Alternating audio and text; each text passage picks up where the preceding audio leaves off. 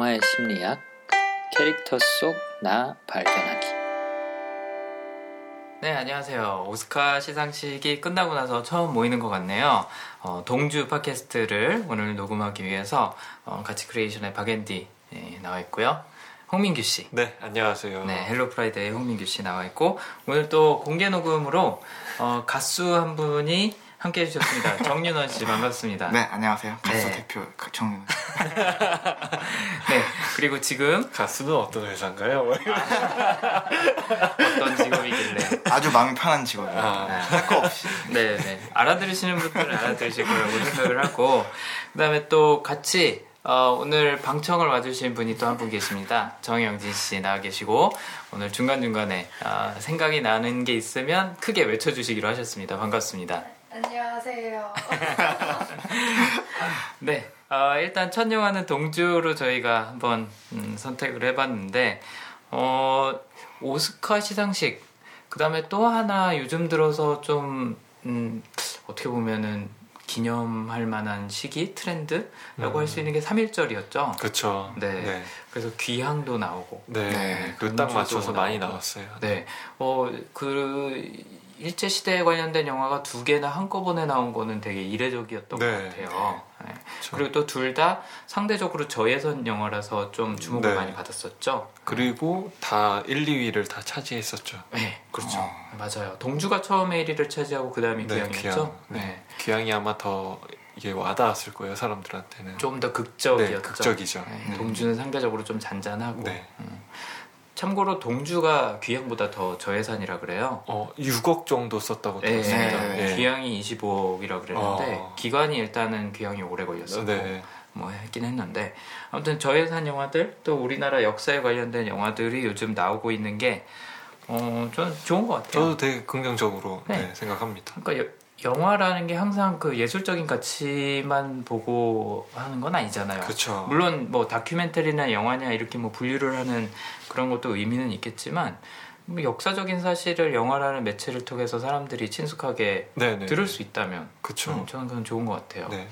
그 사울의 아들이 또 이번에 네, 음, 그것도. 오스카에서 nominate 됐었고 시상도 아주 받았었는데 기대되는 영화입니다, 사울의. 네.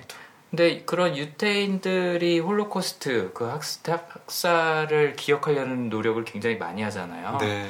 우리나라에서도 이런 영화를 통해서 네, 일제 시대에 어떤 일들이 있었는지를 되돌아보는 게 중요한 일인 것 같아요. 그리고 실제 독일에 이거는 딴 영화 외적인 네. 얘기긴 하지만 네. 독일에서는 이게 다큐멘터리를 봤어요. 독일에 이렇게 놀러 가면은 약간 이제 성당 같은 데서 자기네가 잘못한 거에 대해서 사람들한테 다 얘기해 주더라고요. 음. 유태인들한테 어떻게 음. 잘못을 했고 음. 뭐 이런 거를. 그래서 맞아요. 그런 거 보면은 참 유태인들이 네. 참 대처를 잘했구나. 아, 그렇죠. 사후 사후에 네. 사후에. 네. 참 이게 대한민국은 이게 분단의 아픔이라서 좀 음. 이렇게 문제가 있었지만 네. 그게 안 돼서 좀 아쉬웠던 것 같아요. 맞아요. 그게 사후. 제대로 정리가 되기 전에 네. 또 이제 6.25 전쟁 일어나고 그쵸. 그런 부분들도 있고 혼란의 시기였죠 정말 네, 완전. 1900년대 초반은 네. 음, 맞아요 그랬던 것 같아요 어 유태인 얘기 나와서 그런데 그 레버넌트 우리 네. 얼마 전에 리뷰했던 레버넌트도 미국 그 원주민들의. 네, 네, 어두운 역사를 또 조명했던 작품이잖아요. 그쵸. 네, 그런 것도 어떻게 보면 다 같은 음. 맥락의 작품들이라고 볼 수 있을 것 같아요. 맞네요. 제 개인적으로는. 네네.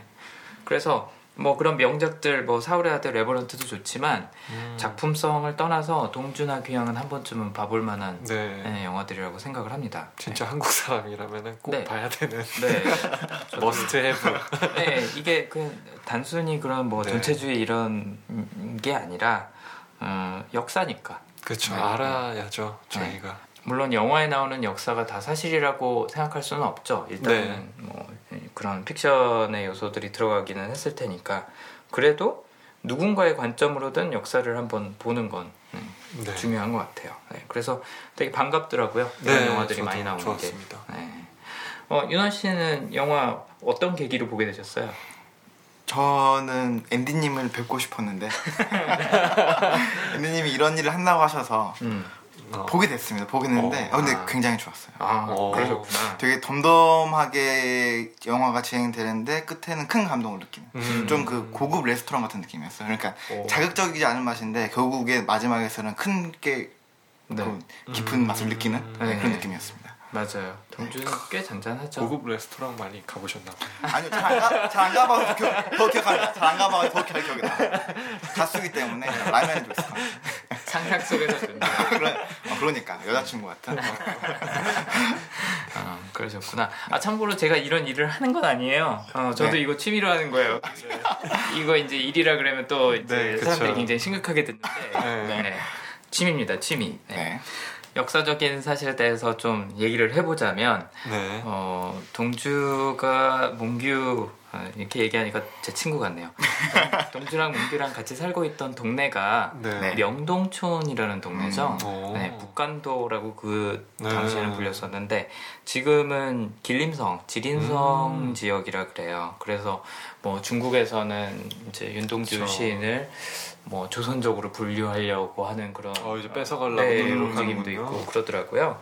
어쨌든 배경 자체가 음. 어, 우리가 되게 익숙치 않은 음. 그런 지역이자 또 어떻게 보면은 시대인 거죠. 네. 지금 우리는 중국이라고 생각을 하지 그거를 그쵸. 한국 사람들이 살던 땅이라고 생각을 잘 안 하잖아요. 그 원래 간도까지가 대한민국 땅이긴 하거든요. 그쵸. 원래는. 원래는 근데 이제 일본 애들이 응. 지네 멋대로 네. 넘긴 건데 맞아요. 아. 저희 나라 사람들이 그게 어 원래 우리나라 땅은 백두산까지야 약간 이렇게 그쵸. 아. 한정을 지니까 맞아요.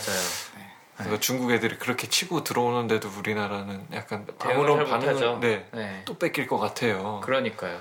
이 조선족이라고 그러니까 인식을 네. 뭐 정부에서도 하려고 그러고 본인들도 그렇게 추진을 하고 있고 그쵸. 또 우리나라에서도 이런 일들이 일어나는 줄잘 모르는 거죠. 네. 아무튼 배경 자체가 굉장히 익숙지 않, 않을 수 있는데 네. 뭐 음, 그거에 대해서는 영화에서 조금 더 어, 진행되면서 얘기를 해보기로 하고 어 동주 윤동주 씨의 아버지가 네. 독립운동가의 딸하고 결혼을 한 거래요. 그러니까 윤동주 아. 씨의 어머니도 독립운동가 오. 집안이라 그러더라고요. 그래서 그럼 그쪽 집안 사람들이 거의 독립운동가. 그러니까 모든 뭐 집안 사람들이 다 그런 건 아니지만 아. 어쨌든 그 음. 출신이 그렇다는 거죠. 음. 그래서 이런 일이 일어났을 때 어찌 보면 뭐 그 결과나 과정이나 이런 거를 예상할 수 있지 않았을까 뭐 음. 그런 생각도 아. 들더라고요. 근데 아무튼 예 그런 배경을 좀 알 필요는 있을 것 같아요. 그냥 네.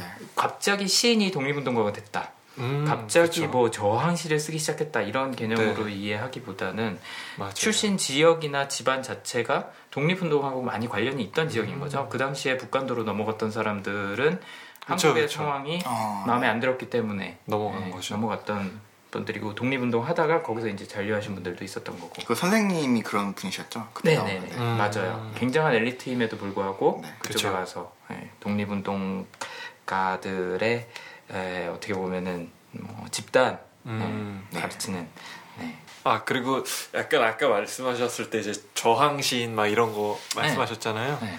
수능 볼 때, 그러니까 영화 보고 음. 느꼈어요.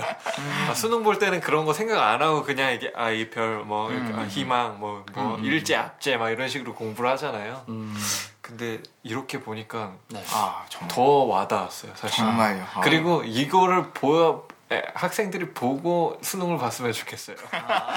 더 와닿게 아 이게 무슨 의미구나 뭐 이런 네. 식으로. 맞아요. 아, 네, 지금 고등학교에 다니고 있는 네. 학교에서 기말고사 끝나고 많이 볼 것 같아요. 그렇지 않아도 음. 선생님들이 어, 보여주시지 네. 않을까. 어, 일 없을 때. 아, 그렇네요. 네. 네. 정말. 근데 우리나라에서 문학을 공부하는 것도 그렇고 이제 네. 민규 씨는 예술 쪽도 공부하셨으니까 예술을 공부하는 것도 그렇고 굉장히 정형화된 시각으로 바라보죠. 네, 네. 이거는 아, 이런 맞습니다. 의미다. 네, 이건 맞아요. 이렇게 해석해야 한다. 네. 근데 사실 그거보다 훨씬 더 중요한 거는 내가 느끼는 내 관점으로. 네. 보고 느끼는 게 더 중요한데 그러려면 이런 역사적인 배경 또 인물에 대한 이해가 네. 중요한 것 같아요. 네. 뭐 그런 의미에서 저희도 일조하고 있는 거죠. 그렇죠. 네. 성향을 분석하고 아, 그렇죠. 있으니까 네. 깔때기로 넘어왔습니다. 네. 음, 여기 나왔던 배우들도 굉장히 인상적인데 뭐 네. 물론 주연 배우들에 대해서는 뭐 이미 많이 아실 그렇죠. 것 같고 특히 강하늘 씨 같은 경우에 네, 굉장히. 네. 송몽규 씨는 약간 그거 뭐지? 응답하라 보라 남자친구로 나왔던 아 바람난 남자친구 네. 역할이었군요. 음. 그렇습니다. 아무튼 강하늘 씨, 그다음에 박정민 네. 씨는 뭐 워낙 유명한 분들이고 많이들 아시고 또 이준익 감독은 뭐 말할 것도 없고. 그렇죠. 근데 저는 그 조연들이 되게 인상적이었어요. 네. 영화의 한 반이 일본어잖아요. 맞아요. 네, 그렇죠. 네. 그리고 일본어를 쓰는 배우들이 출연하는 사람들이 다 한국 사람이에요. 음. 어. 옛날에는 뭐 사극이나 아니면 뭐 영화에서도 일본 사람이 출연한다 그러면은 음. 일본인 배우가 나오는 경우가 많았는데 네. 어 여기는 그 저는 제일 인상적이었던 게 그 최희서 씨라고 음. 쿠미 음. 아, 네. 한국 분이에요? 한국 분이에요. 어 정말요? 생긴 뭐, 생긴 거서부터 교포예요? 아니면은 아니요 아니요 아, 한국? 한국 분이에요. 오히, 어. 오히려 일본이 아니라 미국에서 유학하신 분이더라고요. 어. 네. 그분 되게 인상적이었고 그다음에 또 김우진 씨가 그立教 대학교 교수 역할을 했는데 네. 그 교수도 한국 분이에요. 아 그래요. 네. 그다음에 또 김인우 씨라고 형사 역할을 하신 분. 그 앞에서 아. 이렇게 툭툭 치고 막 네네네. 어. 그분도 한국 분인데 태생이 일본이더라고요. 아. 그리고 2009년부터 필모그래피가 있는 걸 보니까 그, 리고 그때부터 계속 일본인 활동을 하셨군요. 네, 일본인 역할 전문 배우더라고요. 어. 그런 거 보니까 그분은 교포가 역사물에 아니실까. 많이 나오시겠네요. 어. 네, 앞으로, 앞으로 더 많이 그러네요. 모르겠어요. 네.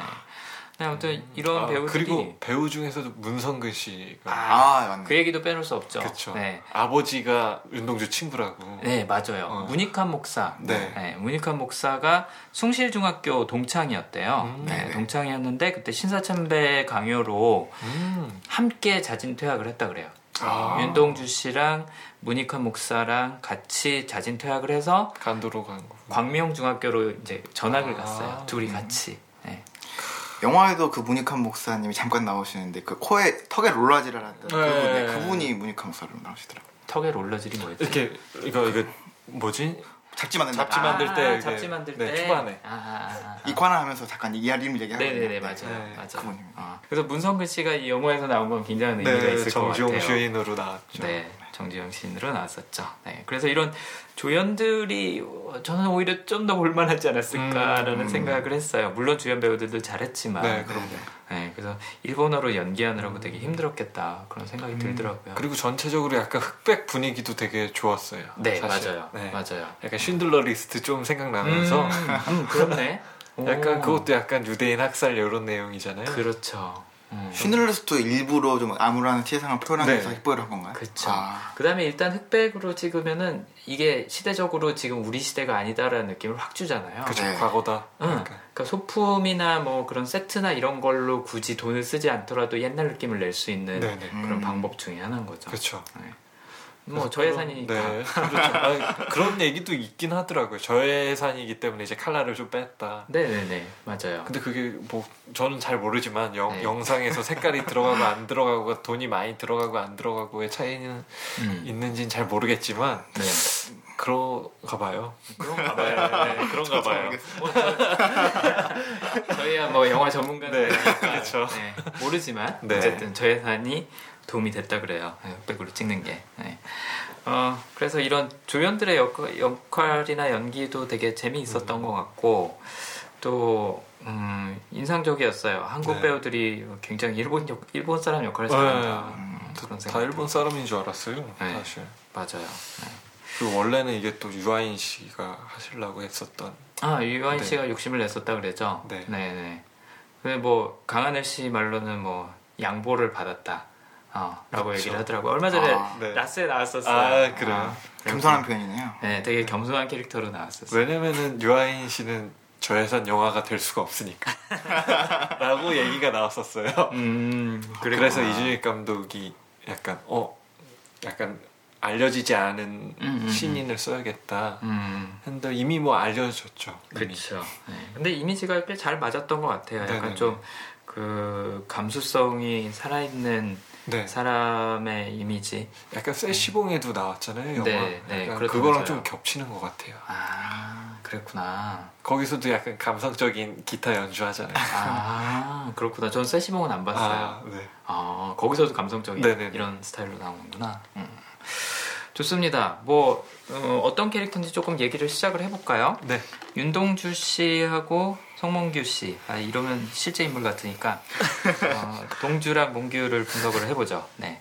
동주 윤동주 같은 경우에는 최상화랑 지적 사고가 있지 않나라고 음. 예상을 해봤었고 그다음에 송몽규 같은 경우에는 주도력 네. 이라는 성향을 예상을 해봤는데 윤동주의 최상화랑 지적 사고는 영화에서 나왔던 대사나 행동으로도 어, 추측을 할 수 있었지만 실제 생활에서도 많이 드러난 부분이라고 해요. 그래서 그 네네네. 부분을 조금 이따 얘기해드리겠지만 어쨌든 본인이 갖고 있는 이상, 음. 본인이 갖고 있는 자신만의 기준이나 이미지 이런 것들을 실현하기 위해서 굉장히 부단히 노력한 사람 또 그러지 네. 못하면 괴로워한 사람이라고 얘기할 수 있는 부분이 최상화일 것 같고 그다음에 지적 사고는 그 자신의 내면 세계를 굉장히 중요시 여기는 거죠. 음. 현실 세계에서 사는 시간 20% 어, 머릿속에서 사는 시간 80%라고 제가 주로 설명을 하는데 그 이유가 내가 스스로 납득이 가지 않고 머릿속에서 이해가 되지 않는 거는 행동으로 옮기지 않고 납득하지도 않는 거예요. 음. 그러니까 흔히 얘기하는 이상주의자라고 얘기할 수 있는 부분이 두 가지가 겹치는 거죠. 네. 최상화라는 거. 거기서 음. 이제 내가 꿈꾸는 이상을 얘기를 하는 거고. 그 다음에 또 내가 추구하는 이상, 높은 기준을 얘기를 하는 거고, 또 지적 사고에서는 머릿속에서 생각하는 그리는 이상을 실현하기 위한 이상주의자. 네. 이두 부분이 다 겹치는 것 같다는 생각이 들었었어요. 네. 그래서 최상화랑 지적 사고가 윤동주의 성향. 그 다음에 송몽규의 주도력은 참고로 34가지 이 강점 성향 중에 주도력이 어 제일 흔치 않은 성향이거든요. 어. 네. 네, 빈도가 제일 낮아요. 오. 네. 근데 그 이유를 생각을 해보면 왜 그러냐? 어, 다른 사람들이 나서기를 망설일 때, 네. 혹은 이게 갈등 상황이라서 자신이 거기에 휘말리고 싶지 않아 할 때, 에이, 그래, 그러면 내가 할게 하고 앞으로 나서는 사람이 주도력을 갖고 있는 거거든요. 음. 그렇기 때문에 흔치 않을 수밖에 없는 거죠. 그쵸. 그러니까 공동체 안에서 갈등을 두려워하지 않는다. 아, 남들이 흔하면 하기 문제 있을 것 같네요. 흔하면 문제 있을 것 흔하면 같아요. 흔하면 맞는 말씀. 만약에 흔했다면 그 인간 사회라는 공동체가 구성이 안 됐겠죠. 아. 네, 우리는 각자 다 그쵸. 늑대처럼 살고 있겠죠. 네.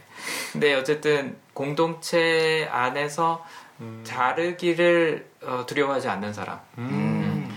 그 옛날에 증권회사 그 선전으로 기억하는데 남들이 뭐 예스라고. 예스라고 말할 때 네. 혼자서 노라고 네. 얘기할 수 있는 네. 사람이 이제 거예요. 어. 아, 그러니까 항상 리드를 한다는 리더의 이미지가 아니라 필요할 때 나서는 사람인 거죠. 어. 그러니까 만약에 송몽규 씨가 현대 사회에 태어났다면 네. 독립 운동이 아니라 다른 운동을 또 뭔가를 하고 있었을지도 음. 몰라요. 그러니까 음. 사회에서 사람들이 마음속으로는 필요하다고 느끼고 있지만 쉽게 행동으로. 어, 아. 실천하지 못하는 것, 표현하지 못하는 것들을 어찌 보면 대변하는 역할, 음. 앞에 나서서 이끌어가는 역할을 하는 사람이 됐을 거예요.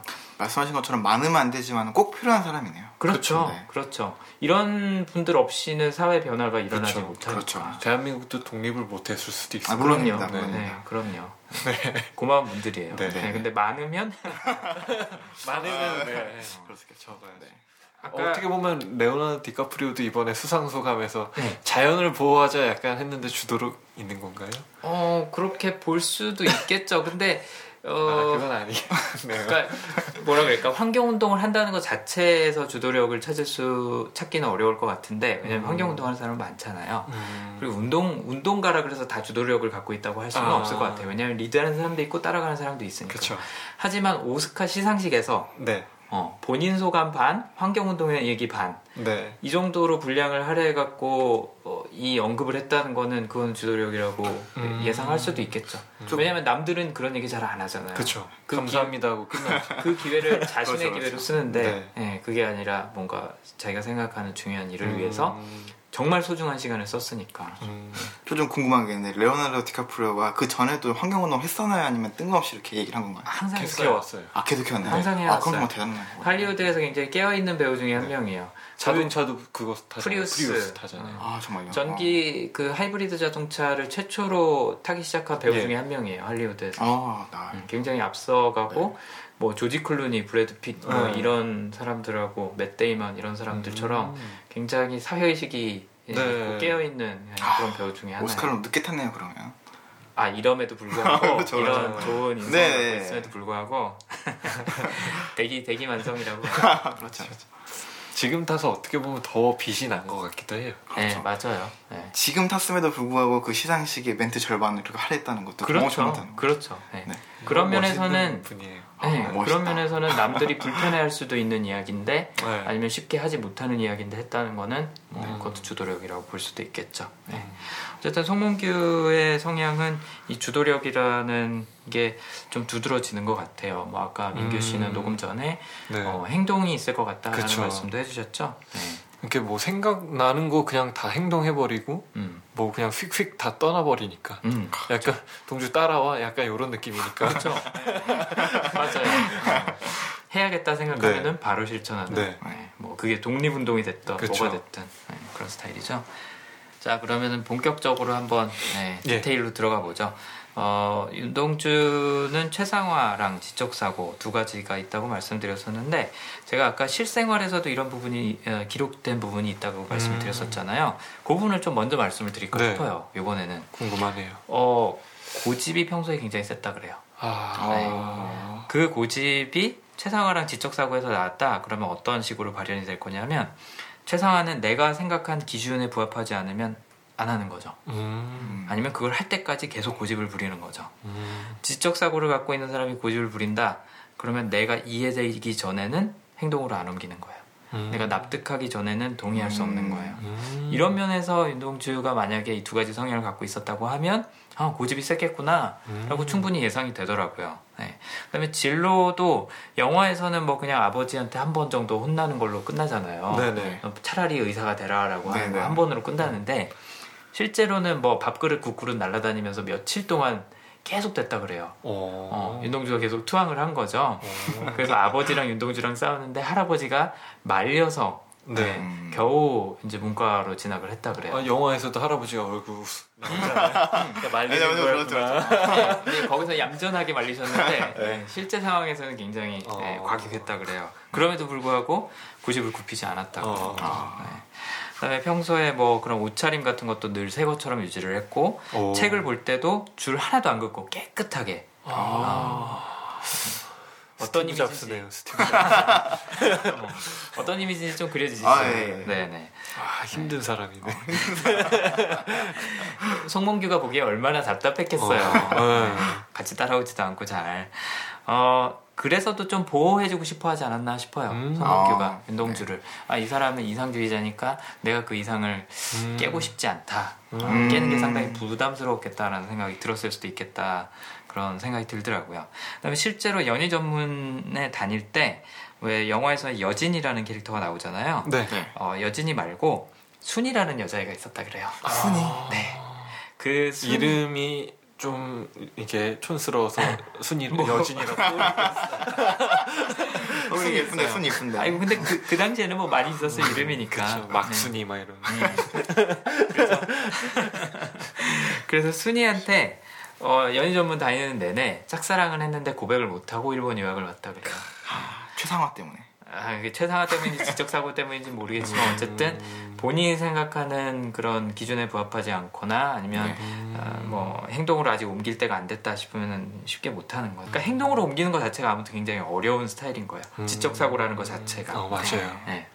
그다음에 최상화라는 거는 일단 했으면 끝까지 가야 되는데 끝까지 못 갈 것 같다. 내가 내가 원하는 수준까지 못 갈 것 같다. 그러면 아예 시작을 안 하는. 음. 네, 여, 여기 영화 내에서는 시를 공개하지 않는 거, 발표하지 음. 않는 거에서 그게 좀 많이 드러나죠. 그리고 뭔가 행동을 할 때 망설이는 게 좀 네. 많이 보이잖아요. 맞아요. 그럴 때도 좀 느껴지는 것 같아요. 음, 맞아요. 굉장히 수줍은 캐릭터로 나오는데 네. 물론 현재 현실에서는 그렇게 수줍지는 않았다 그래요. 네. 이현 씨가 아까 얘기해 준 바로는 근데 그 그랬죠? 축구도 좋아하고 또 오. 웅변 대회에서 상도 타고 그랬다고. 네. 엔딩 크레딧도 나오죠. 엔딩 크레딧 네네네. 나오는데. 어. 맞아요. 그러니까 상당히 그래도 활발한 성격이었어요. 네네. 하지만 굉장히 신중해 보였을 거예요. 다른 음. 사람들한테는. 왜냐하면 행동으로 옮기는 데까지는 여러 가지 조건이 필요했고 준비 기간이 필요했고 했으니까.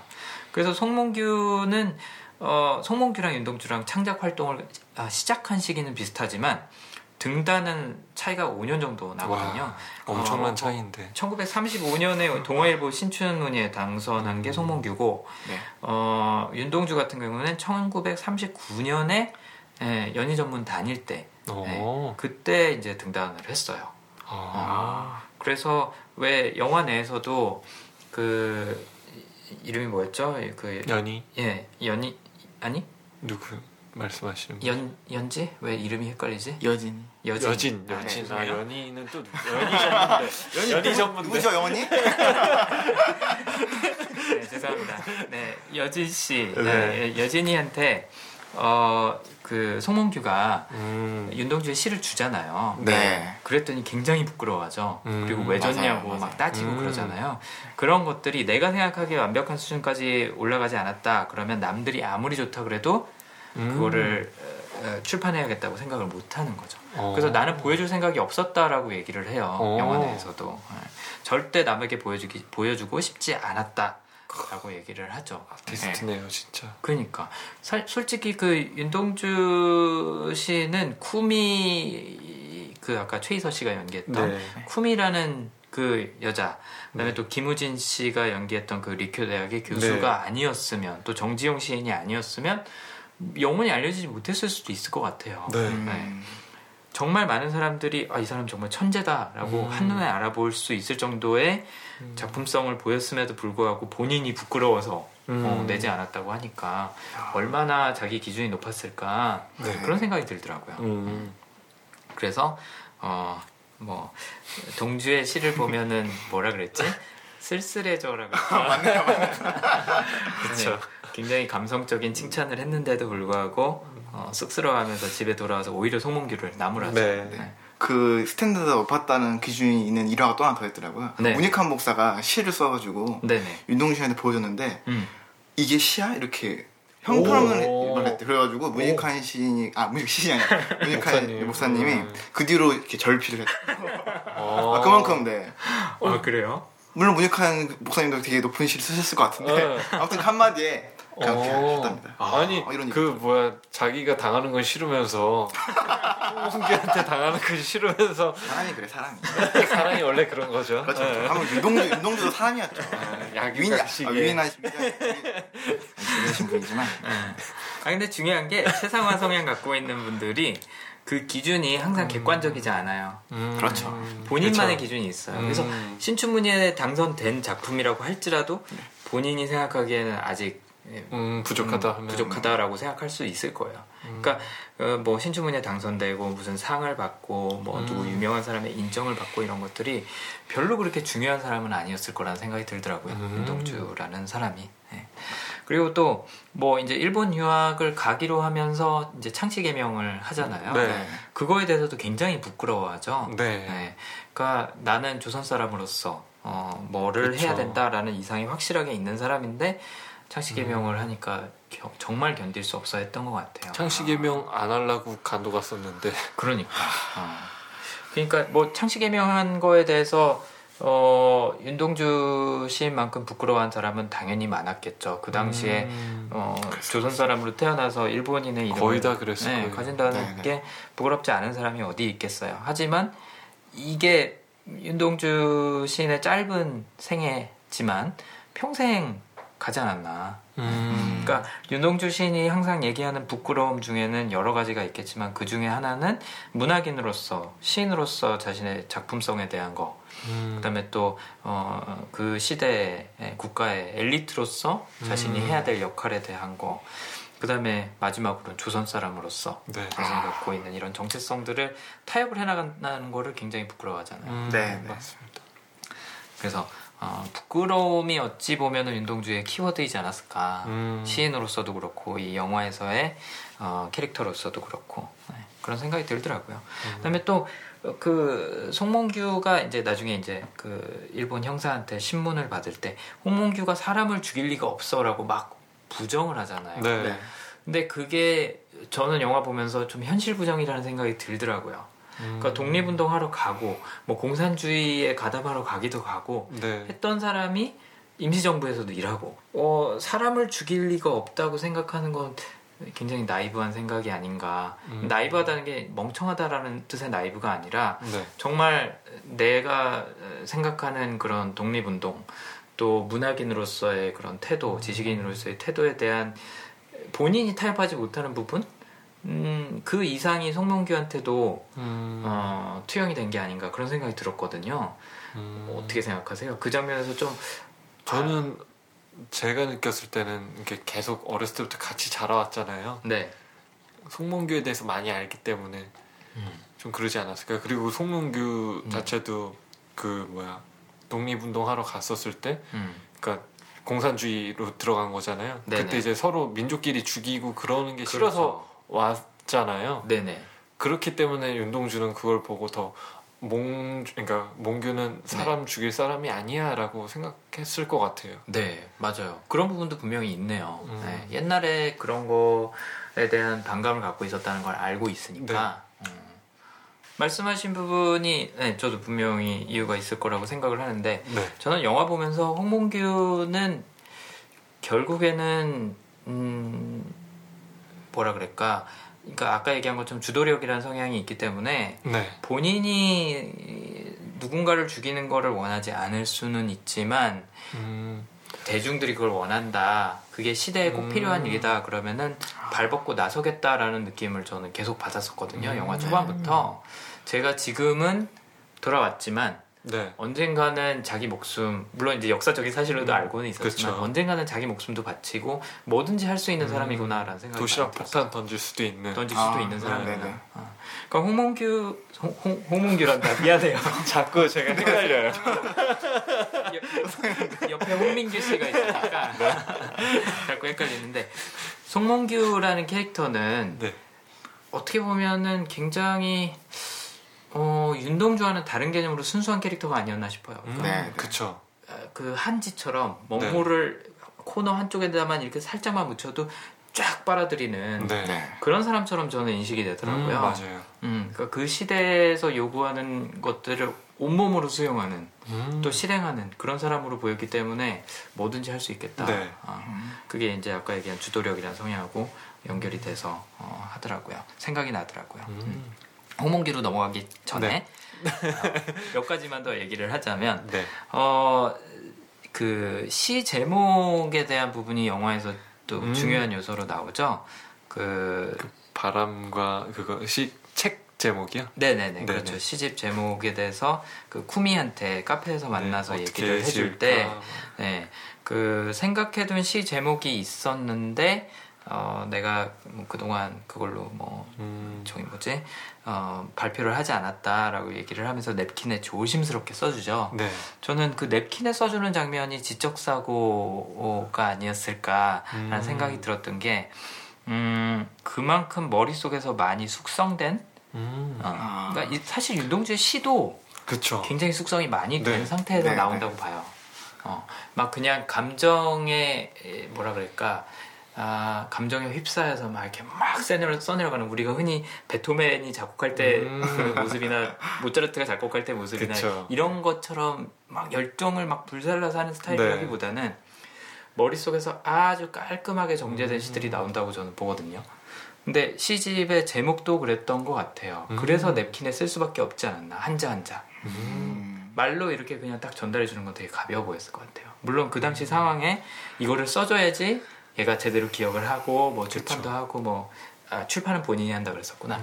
아무튼 뭐 그런 것들이 있었을지는 모르겠지만 어쨌든 윤동주 시인의 성향으로 봤을 때 네, 그런 조심스러우면 머릿속에서 숙성된 거를 아주 이렇게 온전히 전달해주고 싶은 욕심이 네. 드러났던 장면이 아닌가. 그리고 저 하나 더 느꼈던 게 뭐냐면은 그 약간 쿠미가 네. 이거 일본어로 번역해서 그 다음에 영문으로 번역할 거야 음. 했었을 때 음. 윤동주 시인이 약간 살짝 거절 거부감을 좀 표현을 했던 것 같아요. 음, 이게 한국말이어야지 이게 제대로 전달이 되는데 음, 음, 다른 나라 말로 번역이 되면은 음, 음. 약간 그 의미가 퇴색될 수가 있어. 뭐 이런 게 어떻게 보면 최상화가 아니었나. 최상하죠.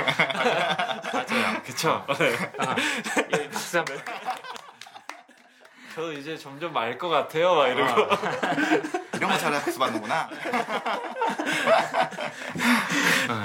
어, 정말로 그 장면, 예, 최상화 맞아요. 음. 예. 그 한글로 시를 발표를 해야겠다라고 생각했던 것도 물론 조선인이기 때문에 네. 예, 라는 부분도 있기는 했지만 어, 내가 생각한 그 느낌. 느낌이나 뭐 시의 그런 뭐 읽을 때 운율이나 뭐 발음이나 이런 것들이 온전히 전해졌으면 좋겠다고 생각을 했을 것 같아요 네. 실제로도 예. 하지만 쿠미는 그게 한글로만 남아 있는 게 너무 안타까웠던 거죠. 그렇죠. 음. 그래서 어, 실제로 일본 교과서에도 실린다 그래요. 윤동주의 시가. 오 정말요? 네네. 와. 일본에 팬이 굉장히 많다 그러더라고요. 오. 네. 그리고 영어로 번역한 것도 사람들이 꽤 좋아하는데 일본어는 우리나라랑 어순이 비슷하고 단어도 비슷하고 뭐 발음도 꽤 비슷한 부분이 네. 많잖아요. 그래서 그런지 일본에서 굉장히 좋아한다 그렇죠. 그러더라고요. 이거 잘 번역해가지고 막 노벨 문학상 막 이런 거 타야 그러게요. 근데 근데 노벨 문학상은 이제 살아 생전 그렇죠. 네, 아쉬워. 아쉽네요. 아, 아쉽 정말 더 아쉽네요. 그때 당시에. 그러니까. 그러니까. 음. 맞아요. 그때 체포되지 않았으면 뭐 어떻게 됐을지 어, 모르죠. 그렇죠, 그렇죠. 네, 그때 뭐 영국 쪽으로 음. 출판하려고 계획 잡고 있었, 네, 있었던 걸로 기억을 하는데, 음. 어쨌든 조심스럽게 네. 네, 시 제목도 그렇고 어, 시도 그렇고 어, 그렇게 타인한테 전달하는 모습이 최상화 라는 부분이 분명히 있었던 것 같고 또 마지막에 이제 그 형사가 죄목을 쭉 읊어주면서 자 이제 서명해 네 죄를 인정해 그래야지 음. 우리가 너를 어, 살인할 예, 죽일 명목이 생겨라고 얘기를 하는데 서명을 못 하겠다 그러죠. 네. 네, 송몽규는 서명을 해요. 네. 근데 둘 다 서명을 못 하고 하고 하는 이유가 굉장히 본인답다라는 생각이 들었었는데 음. 윤동주는 서명을 못한 이유가 어, 이런 와중에 내가 시를 쓸 생각을 했다는 게 부끄럽다라는 음. 얘기를 하죠. 그러니까 어, 지적 사고라는 성향에 대한 어떻게 보면은 어, 이면 음, 또는 뭐 약간의 그런 회의감 음. 같은 부분이라고 생각할 수도 있지 않을까 싶어요. 그러니까 나는 생각은 많이 하고 어, 고민도 많이는 했는데 지금 시대에 필요했던 건 행동이 아니었을까라고 나름대로 그 죄책감 음, 같은 걸 좀 갖고 있지 않았나. 그러니까 영화 내에서도 계속 반복되는 주제 중에 하나가 그거잖아요. 시 뒤에 숨는다. 네. 송몽규가 맨날 네. 얘기했던 게. 근데 윤동주는 그렇게 생각하지 않았었죠. 네. 어, 시도 어, 내 생각을 펼칠 수 있는 그쵸. 도구로서 충분하고 사람들을 변화시킬 수 그렇죠. 있다. 세상을 바꿀 수 있다라고 생각을 했는데 어, 그거보다 조금 더 행동이 더 필요하지 않았을까라고 음. 생각을 했나 봐요. 어, 그래서 어쨌든 시를 쓴다는 것 자체에 대해서도 굉장히 음. 죄책감을 느끼고 부끄러워했었죠. 근데 저 같은 경우는 둘 다 필요하다고 생각하고 물론이요. 네. 네. 시로서 변화시키는 것도 필요하고 네. 진짜 행동으로서 변화시키는 것도 필요하고 하기 때문에 맞아요. 둘이 싸울 필요가 없었습니다. 맞아요.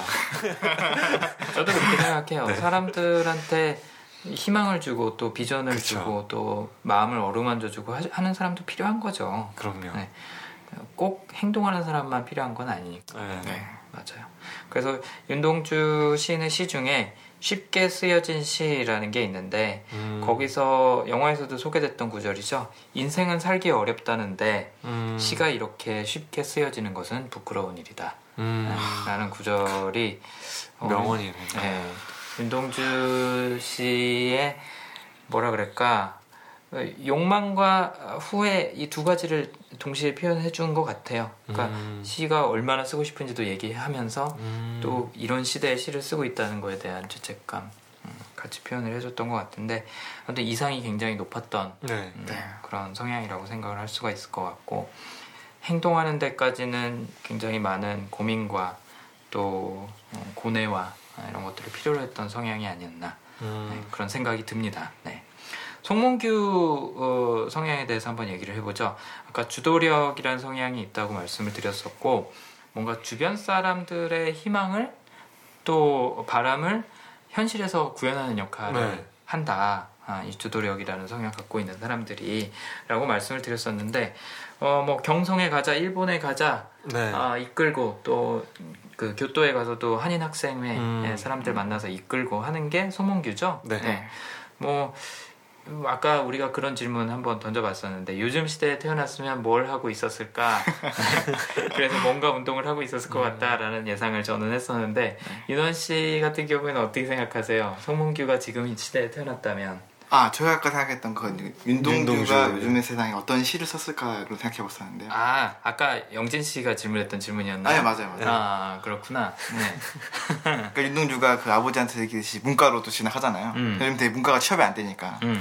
취업이 안 되는 좌절감을 또 시로 표현하지 않았을까. 요즘 얘기하는 그 백수문학이라고 하죠. 실제로 있는 분야더라고요. 네. 그래가지고 백수문학의 선두주자가 되지 않았을까. 음. 요즘에 하 하상진 아, 누구 있죠? 시인 중에 네네. 아 하상욱. 하상욱. 어, 네. 약간 그런 느낌이다. 아, 그런 느낌이요. 그런 아, 느낌.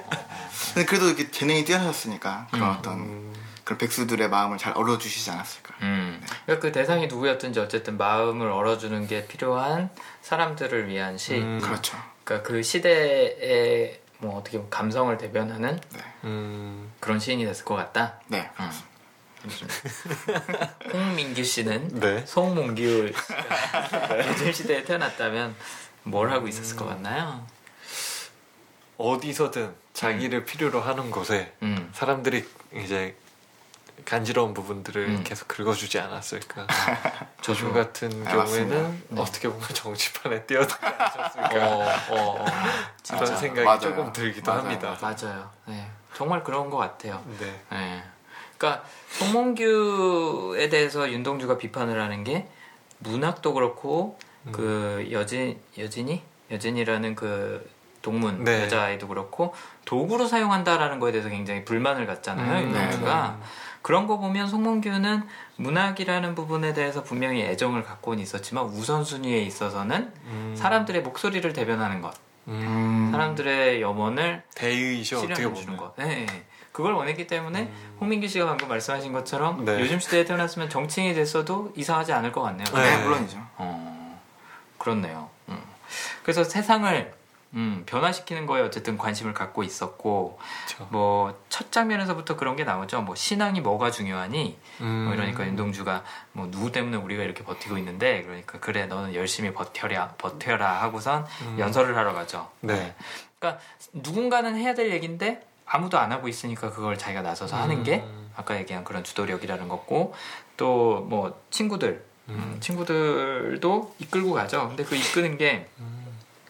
내가 대단해서 어, 내가 잘나서 뭐 음. 내가 뭐 뛰어난 사상을 갖고 있어서라기보다는 음. 지금 우리 시대에 이런 부분에 대한 공감대를 다들 갖고 있는데 그 목소리 내는 걸 꺼려한다. 그래서 음. 같이 이거를 하자라는 식으로 약간 동의를 구하죠. 근데 또 이제 다른 관점 강점을 음. 이제 그 잘 키워온 음, 송몽규의 입장에서 보면은 음, 뭐냐 그러니까 영화 초반에는 네, 이렇게 주도력을 완전히 펼치진 않아요. 펼치고 웃으면서 막 도망가요. 맞아요. 근데 나중에는 이게 성장 드라마 같은데 나중에는 끝까지 어, 그거를 이제 주도력을 딱 펼치는 모습이 어 주도력이라는 그 능력을 음, 이제 잘 갈고 닦았구나라는 걸 좀 느꼈어요. 그렇죠. 왜냐하면 영화가 진행될수록 점점 더 많은 희생을 해요. 네. 그러니까 주도력이라는 게 아까 말씀드린 것처럼 항상 원래 리드하는 스타일이 아니에요. 음. 주변에서 사회에서 그거를 요구할 때, 근데 할 사람이 없을 때 나서는 거거든요. 네네. 그러니까 그거에 대한 그 내가 지금 가고자 하는 방향 혹은 목표에 대한 집착이 강한 사람이 아니라 아무도 이걸 할 수 없다라는 그 현실에 대해서 내가 그럼 해결책을 제시해야겠다라고 나서는 거기 때문에 음. 희생을 할 수밖에 없어요. 음. 내 의견하고 다를 수도 있고 내 신념하고 다를 수도 있고 음. 내가 굉장히 많은 희생을 해야 될 수도 있음에도 불구하고 할 사람이 나밖에 없다. 그쵸. 라고 점점 더 영화에서도 강하게 느끼고 더 많은 것을 희생을 하죠. 나중에 이제 목숨까지 희생을 하는 거고. 음. 그 영화에서 어, 교토에서 뭐 지금 뭐 일본이 거의 함락 직전이다. 세계 2차 대전에서 음. 패배하기 직전이다라고 막 지도를 보면서 설명하는 장면을 보면서 옛날에 송몽규하고는 많이 달라졌다라는 네. 느낌이 들죠. 네. 엄청 많이. 그쵸. 굉장히 비장해요. 네. 네.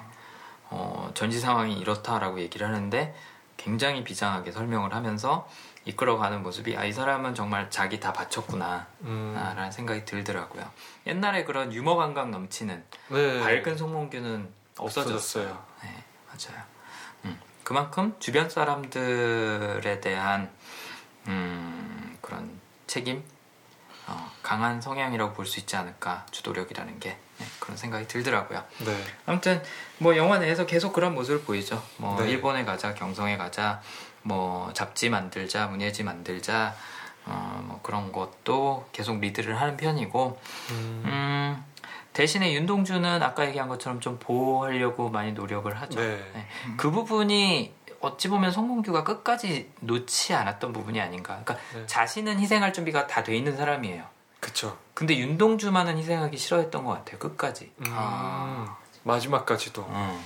그러다가 나중에 이제 창가에서 쫓기 쫓겨 네. 쫓겨 다닐 때 창가에서 윤동주한테 같이 가자. 네. 어, 아, 지금 같이 맞아요. 갔으면 좋겠다고 하는 장면에서는 송몽규의 마지막 그 인간적인 모습이 드러났던 게 아닐까. 음, 그러니까 어, 자기도 포기했고 동주는 지켜주고 싶었고 했는데 그 장면에서는 거꾸로 된 거죠. 네.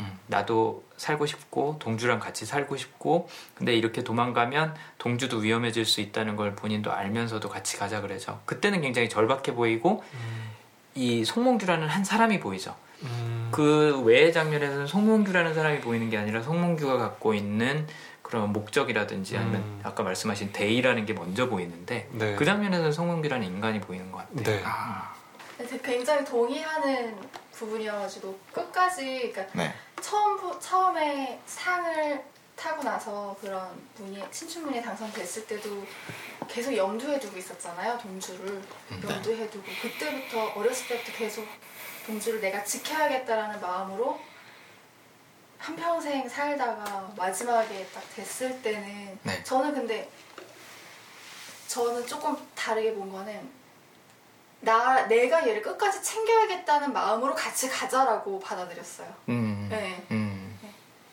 내가 얘를 얘가 지금 혼자 동주가 혼자 일본에 남겨두고 나 혼자 가버리면은 음, 이 동주를 내, 지켜줄 수 있는 방법이 없기 때문에 음. 그래서 내가 너를 같이 데리고 갔으면 좋겠다라고 생각을 했고 음. 그랬는데 동주가 그때 거, 처음으로 거부를 하거든요. 맞아요. 계속 몽규가 하는 말을 따라하다가 그렇죠. 예 처음으로 거부를 해요. 그때는 처음으로 제 목소리를 낸 거죠. 내가 그렇죠. 하고 싶은 바를 처음으로 행동을 해서 예 그렇게 해서 찢어지게 된 건데 네. 뭐, 예. 어, 이거 되게 필요한 얘기 같은데요? 이거, 음. 우와, 네. 저도 그 장면이 네. 송몽규와 윤동주 두 사람에 대해서 음. 굉장히 뭔가 전환점이 되는 부분이라고 생각을 했어요. 네. 저도. 네. 음. 송몽규라는 인간적인 부분이 많이 나오는 부분이라고 저도 생각을 했었고 윤동주에 있어서는 만약에 윤동주가 해방 후까지 살아 있었다면 네. 이 시점에서부터 진정한 어른 성인이라고 할 수 있지 않았을까. 음, 정말로 자신의 욕구를 표현을 하고 또 그거를 실현을 해나가는 과정. 음, 드디어 이제 지적 사고를 통해서 무르익었던 자아가 나오는 순간이 아니었을까 그런 생각이 들더라고요. 그러니까 항상 발표 안 할 거야, 발표 안 할 거야 이런 식으로 미루다가 이제 발표할 건데 왜 네. 지금 데려가 약간 네, 이런. 느낌이잖아요. 그래서 내가 하루만 있다 가겠다라고 얘기를 하죠. 네. 그 부분 굉장히 중요한 장면 같아요. 네. 윤원 씨는 그 장면 왜 중요하다고 생각하세요? 저는 생각을 안 해봤는데. 아 그래? 근데 우선 저, 근데 저는 그 부분이 되게 좋았어요. 그 구도가 자체가 윤호주가 위에 있고 아래에 있잖아요. 그래가지고 어, 저런 적이 없었던 것 같은데 좀 그래도 그래서 좀 그런 느낌이었어요. 아까 말씀하신 처음으로 자기 얘기하는 느낌. 음. 어. 어, 그렇죠. 네. 어, 그게 정말로 위치로도 설명이 되네요. 네, 네. 윤동주가 항상 뒤에 있거나 밑에 있었는데 그렇죠. 네. 그때는 윤동주가 위에서 얘기를 하고 네. 홍몽규, 아, 홍몽규가 아니라 미안해요. 송몽규가 부탁을 하죠. 네. 네. 같이 가자. 근데 어, 에, 연진님이 말씀하신 거랑 저도 동의를 하는 부분이 맞아요. 어, 데려가고 싶었던 거는 보호하고 싶었던 욕구도 분명히 있었을 것 같아요. 근데 제가 느꼈던 부분은 뭐냐? 아, 이 장면에서 송몽규는 굉장히 인간적이다. 자기가 필요한 거를 어, 부탁을 하고 있구나. 그동안 항상 음. 이렇게 약간 명령하듯이 넌 오지 마. 아, 네. 아, 저 맞네요. 조금 좀 더 거의 저도 좀 동의를 하는 거는 음. 인간적인 모습이 보였다고 말씀하신 걸 굉장히 동의를 하는 게 동주한테 내가 필요한 게 아니라 나도 얘가 필요한 네, 거예요. 맞아요. 맞아요. 저도 그 부분을 읽었어요. 맞아요. 그래서 같이 가고 싶구나. 그래서 음. 그래서 그때 아 연민을 느낄 수 있었던 부분이었던 것 같아요. 맞아요. 사실 이 전환점 이후로 음. 윤동주는 진정한 성인이 되고 진정한 시인이 됐을 거고 또 홍몽규와의 관계도 종- 송- 송- 송몽- 송몽규와의 미치겠네. 몽기 몽기. 몽규와 동주의 관계도 어찌 보면 조금 더 다른 레벨로 올라갈 수 있었을 거라는 생각이 들었어요. 네. 진정 동등한 친구 관계로. 그러니까요. 안 잡혔어야 되는데. 그러니까 6개월 후에 해방이 됐잖아요. 그러니까요. 네. 너무 아까워요. 그 벼 계속 주사로 네. 네, 그 바다 네. 해수, 주사. 네, 네. 그거 네. 맞을 때 우연찮게 마주치잖아요. 네. 네. 그때 저는 먼저 무너졌던 거는 몽규라고 생각을 했거든요. 음. 오히려 음. 동주가 아니라 음. 예, 왜냐면 계속 보여줬던 게 네. 동주가 좀 더 나약한 모습을 보여줬고 몽규는 음, 굉장히 그렇죠. 강인했잖아요. 근데 그 이후에 잡히고 나서 서로가 있다는 사실을 모른 채로 계속 감옥에 있다가 음. 마주쳤는데 몽규가 먼저 무너져서 어떻게 아 그 허망함이라는 게 얼굴에 딱 드러나더라고요. 네. 음. 그래서 아, 좀 많이 바뀌었구나 사람이. 맞아요. 네. 네. 그 창문에서의 그 장면이 네. 전환점의 시작이 아니었나. 음. 송몽규는 음, 말씀하신 대로 좀 먼저 무너졌다고 저도 생각이 드는 게 어, 만약에 이 성향으로 이제 본다면 주도력이 있는 사람은 아까 얘기한 것처럼 주변이 굉장히 중요해요. 내가 나를 이끌어간다라기보다는 그 상황과 시대와 음. 사회와 이런 것들이 나를 그 자리에 놓, 어, 놓아주는 나를. 네, 네. 놓아주는 거죠. 근데 그런 것들이 다 배제되고 나 혼자 남은 상황에서는 상대적으로 그렇게 적극적인 사람만은 아닌 경우가 많아요. 주도력 갖고 있는 사람들이 음. 실제로. 네. 그러니까 예를 들어서 평화로운 시대에 태어났다. 네. 그러면 굉장히 조용하게 얌전하게 살아갈 수도 있는 사람인 거죠. 음. 그렇기 때문에 혼자 격리된 그 감옥이라는 환경 안에서 음. 뭐 누가 날 지지해주는 사람도 없고 이런 게 필요하다라고 같이 이야기를 하는 나누는 사람도 없고 한 환경에서는 상대적으로 힘이 많이 약해지지 않았을까 힘을 잃지 않았을까 그런 생각이 들더라고요. 반면에 동주는 항상 혼자서 뭔가를 이끌어가는데 익숙했던 사람인 거죠. 음. 내가 갖고 있는 이상이 나를 이끌었으니까. 그쵸. 그래서 감옥에서 오히려 더 괴로워했지만 또 한편으로는 스스로를 더 잘 강인하게 유지할 수 있지 않았을까 음. 그런 생각이 들더라고요. 음. 그 부분이 어찌 보면 영화에서 하이라이트인 것 같네요. 그 네. 창문에서의 장면, 그쵸. 또그 이후에 이어지는 일들. 예. 그 전까지는 아까 윤원 씨가 말씀하신 대로 굉장히 담담해요. 네. 음, 맞아요. 그랬던 것 같아요, 진짜. 좋습니다. 어, 그래서 송몽규 는 주도력이라는 성향이 이렇게 그 창문에서의 대화를 기점으로 해서 다른 양상으로 좀 네. 나타나고 윤동주의 최상화 지적 사고도 마찬가지로 그 기점으로 조금 다른 모습을 어, 보여주는 것 같습니다. 네. 어, 두 사람에 대한 음, 성향 분석은 뭐 이 정도로 해두면 네. 충분하지 않을까라는 생각이 들고요. 혹시 이 동주라는 영화에 대해서 뭐 한마디 남기고 싶은 게 있으시다면 아니면 이제 보신 분들이나 보실 분들한테 얘기해주고 싶은 게 있으시다면 저희가 지금 그러니까 국어 시간에 배웠던 아까도 음. 말씀드렸듯이 네. 국어 시간에 딱 배웠었던 그것을 넘어서 그 시대의 배경하고 같이 음. 이 시를 봤었으면은 음, 더 이렇게 와닿는 시가 될 것 같아서 음, 그러니까 꼭 보셨으면 좋겠다는 음. 걸 전달해드리고 싶습니다. 네, 저도 어, 아까 비슷하게 언급했던 부분인데 우리가 시도 그렇고 다른 예술 작품, 특히 이제 우리가 맨날 얘기하고 있는 이 영화라는 네. 매체를 통해서도 그런데 사람들이 자기 눈으로 좀 봤으면 좋겠어요. 네. 음, 뭐 누- 정답이 있는 게 아니거든요. 그렇죠. 그러니까 시를 쓰는 사람도 내 감정을 최대한 정확하게 표현하려고 노력을 하- 하는 거긴 하지만 거기에는 또 한편으로는 그냥 나 혼자 느낄 거면 그냥 나 혼자 쓰고 보면 돼요. 근데 이걸 네. 공유한다는 거는 사람들이 이걸 읽고 뭔가 느끼는 게 있었으면 좋겠다라는 음. 게 담겨 있는 거잖아요. 그 의도를 수용을 해서 시를 읽고 또 예술 작품을 보고 음, 내가 뭔가 느껴봤으면 좋겠어요. 음, 네. 해석을 누군가의 해석을 그냥 게- 받아들이는 네. 게 아니라 그래서 아까도 얘기했지만 그렇게 하기 위해서는 어느 정도 배경- 배경을 아는 네. 것도 어, 중요한 부분이라고 진짜 생각해요. 학교 교육에서 그거 꼭 해야 되겠어요.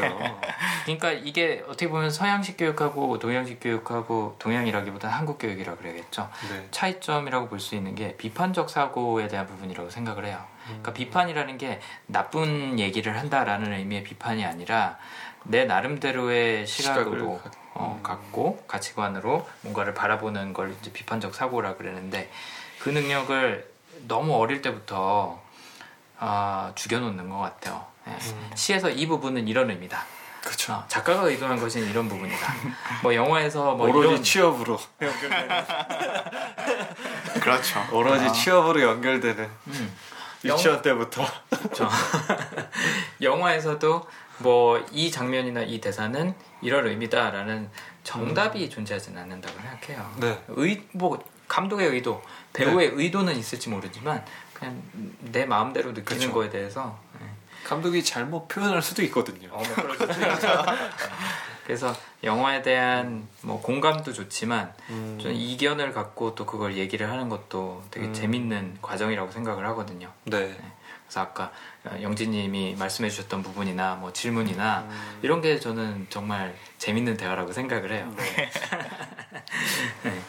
저도 좀 이 영화의 감상을 말씀드리자면, 그러니까 일제 시대에 살았던 두 청년의 모습을 보는 것도 좋지만, 음. 우리 흔히들 왜그 액션 영화 보면 이런 얘기하잖아요. 그냥 편하게 보고 가서 즐길 수 있는 영화. 음. 이 영화가 되게 그냥 편하게 보고 가서 느낄 수 있는 영화가 아닌가. 음. 네, 그렇게 해서 그냥 좋은 영화, 영화 자체가 좋습니다. 너무 좋아가지고 음. 그냥 편하게 보러 갔으면 좋겠어요. 음. 네, 다른 목적의식 없이. 음, 음, 음. 맞아요. 어, 홍민규 씨가 참고로 바닷마을 다이어리 보고 나서 굉장히 어, 감명 깊게 음. 봤다고 한참 동안 얘기를 했었거든요. 네, 동주도 비슷한 네, 느낌입니다. 굉장히 네. 잔잔한 음. 게 어, 그런 부분이 될 수 있을 것 같아요. 요즘, 요즘 요런 영화가 좀 많아져서 좋아요. 맞아요. 네. 특히나 요즘 오스카 시상식 때문에 어, 작품성을 많이 따지죠. 작품성 많이 따지고 또 굉장히 비극적인 이야기들이 많이 나오고 있거든요. 그래서 영화 보시다 보면 피로도도 쌓이고 감정적으로 좀 힘들 수도 있고 한데 어, 동주가 약간 좀 그런 부분을 어루만져 줄 수 있는 네. 영화가 될 수 있을 것 같습니다. 어, 영화 자체가 그렇게 막 비극적이지 않아요. 네. 음, 굉장히 덤덤하게 여운이 써내려가죠. 남는 영화죠. 네, 네. 네, 그래서 부담 없이 보실 수 있을 것 같습니다. 자, 그러면 동주 리뷰 네. 여기서 어, 마무리를 하고 저희는 또 다음에 뵙도록 하겠습니다. 고생하셨습니다. 네, 수고하셨습니다. 고맙습니다. 네.